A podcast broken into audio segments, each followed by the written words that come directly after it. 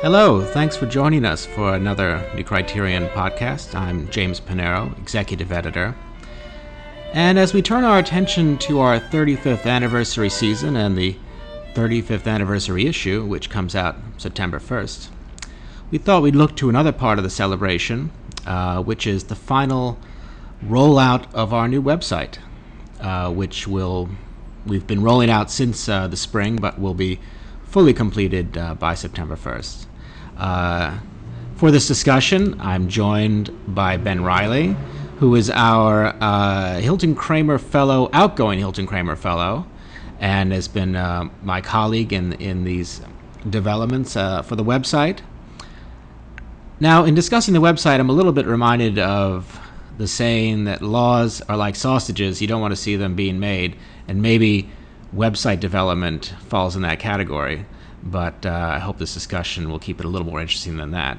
Yeah, I think so. I think um, it'll be a nice way to give people who have been reading the magazine, reading our website, a chance to understand what went into our thought process in redesigning the site. Yeah, it was definitely a, a big part of our jobs the last really two years um, as we essentially were forced to think about the new criterion in a kind of interesting and fundamental way about what is the magazine, what is the look and feel of the magazine, and how can we apply that look and feel to uh, the virtual world, which is very different from print.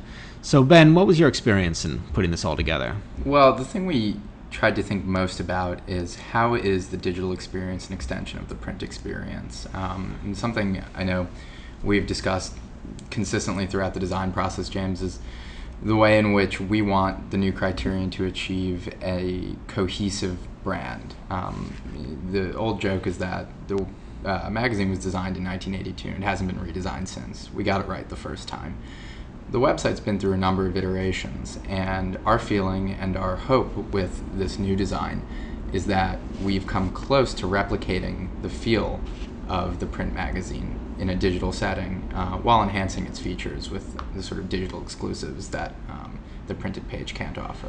Yeah, it was um, it was an interesting and uh, extensive process where in the end we decided to go against conventional web wisdom where uh, web wisdom would have it that you put every bell and whistle on your website in order to distract uh, or get the attention of the distracted viewer. Um, our thinking was that uh, New Criterion readers are not your typical web readers, and uh, New Criterion readers, uh, and we're among those readers, you know, really like the print magazine experience. So our thought was, how do we bring the print feel to online? and uh, and it really started for us with the typography. Do you want to talk about that a bit? Sure. Yeah. Um, most people, when they read the new criterion, don't realize that the font we're using is a really specific and um, incredibly beautiful font called Galliard Old Style, and uh, our previous websites weren't able to use Galliard Old Style. There wasn't a digital version of it, in fact, and we thought that really hindered the reading experience. I mean, you know, you may not realize it when you open an issue of the New Criterion, but the font you're reading is a specific font every time. It's not Times New Roman. It's not Garamond. Uh, it, it's something that, while not exclusive to us, really isn't used in too many other places. Um, and we thought we really lost something online by not being able to use it. So um, James was instrumental in securing a custom font uh, from the original designers, and, and maybe you want to talk about what that was like, James. Right. So Matthew Carter, Carter and Cone, uh, created this web this font, the print font, in 1978,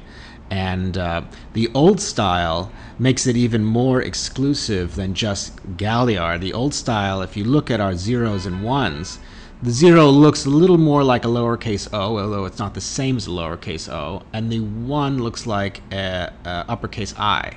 And there are other nuances in terms of where these these numbers hit the baselines, and that was so much a part of our print brand. I hate to use that word because it sounds trendy, but our print. Um, look that if we didn't carry the, that forward online, our feeling was that it really wouldn't feel like the new Criterion. So we actually went to Carter and Cone, and they released uh, a, a, specific um, old style Galliard font for online use, and I believe we're the first to use it.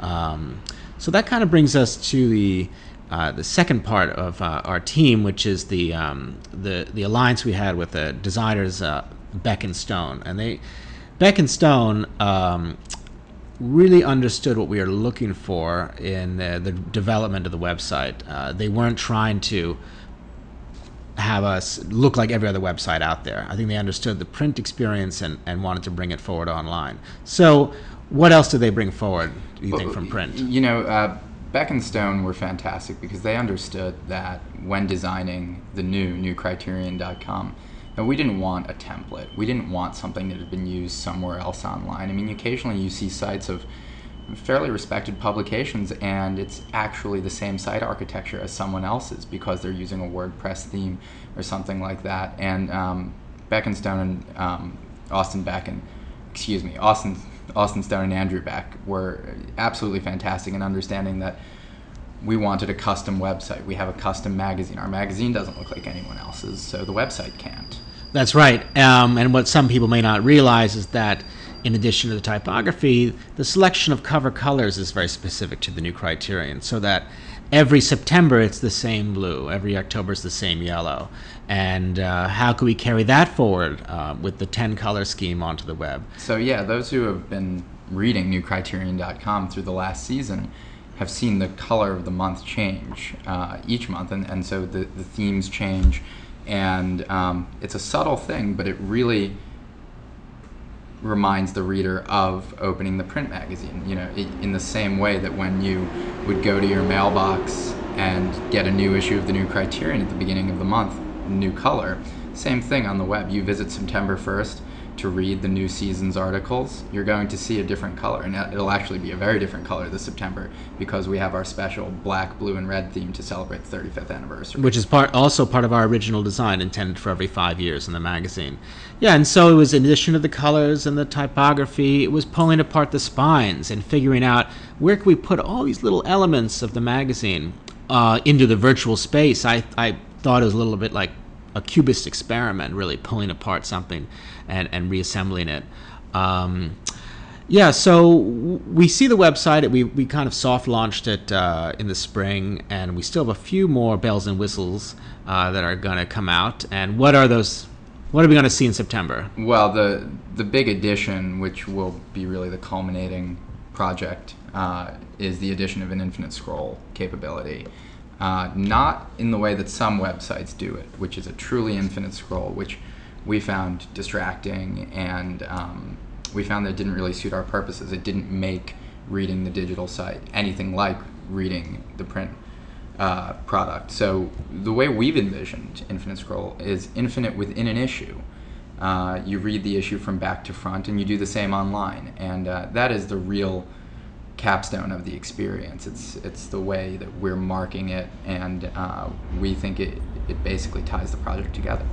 Yeah, that's right. The new criterion is like reading a book, and every article flows to the next, and uh, and hopefully, when this Infinite Scroll launches in September, the reader will also feel like online you're you're really thumbing through an issue. I think it's a, an exciting way to look at it.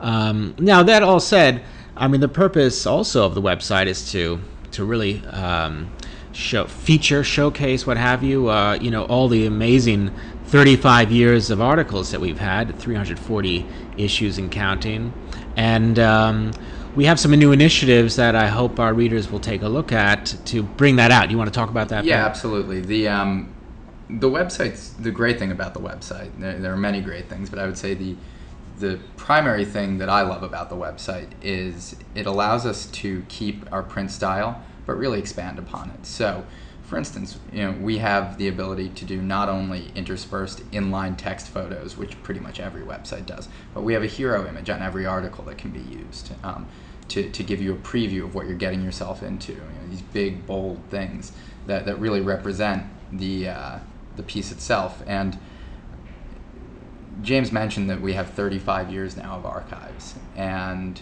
for most of the new Criterion's digital history, those have been basically scanned print articles online. You can you can read them, you know, and but it'll be no different than if you were to go into your back issue.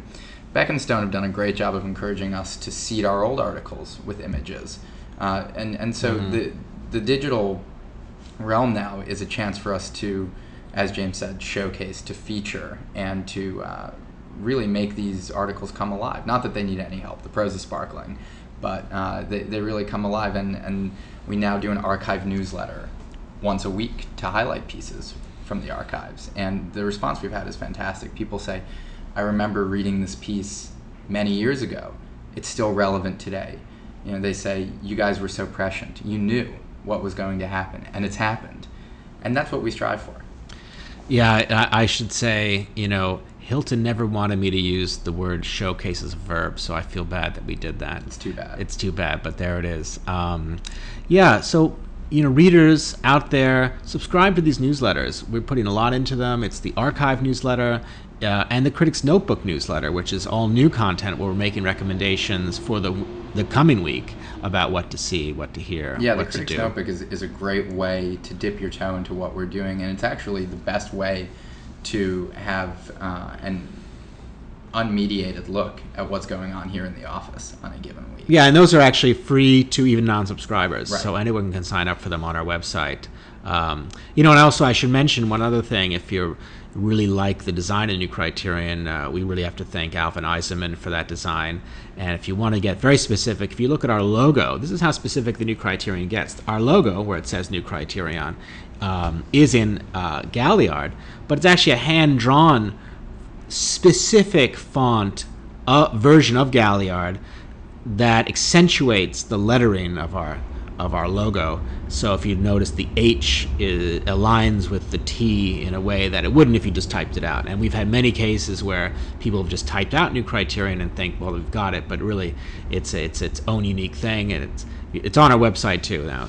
And so uh, we're very pleased with the new website. Um, most of the time, people are not pleased with new websites. And That's right. So we view uh, the fact we like it and, that- and our readers seem to like it as, uh, well, we did a good job here. Yeah, and I think the uh, the reason the response has been so positive is precisely because of what James said earlier. We didn't add every bell and whistle in the book. We we didn't want to have a shiny, flashy object because it wouldn't be us. And the reason people seem to like it so much, at least from what I've been told from readers and other admirers, the reason they seem to like it is because they say it, it's you. It fits with what you do. Um, we're we are never going to be we're never going to have you know flashy buttons and things like that. We don't have them in print. Why would we have them online? And i think everyone appreciates that. Yeah, it's been a fun, uh, a fun challenge, I think, for us, and it's nice to look back on it retrospectively now. yeah this, 'Cause- uh, yeah we we smile now but there were some tense moments through the campaign. Now, Ben, um, as we mentioned, you're the outgoing Hilton Kramer Fellow, um, and you will be leaving us, but uh, web exclusive here, returning.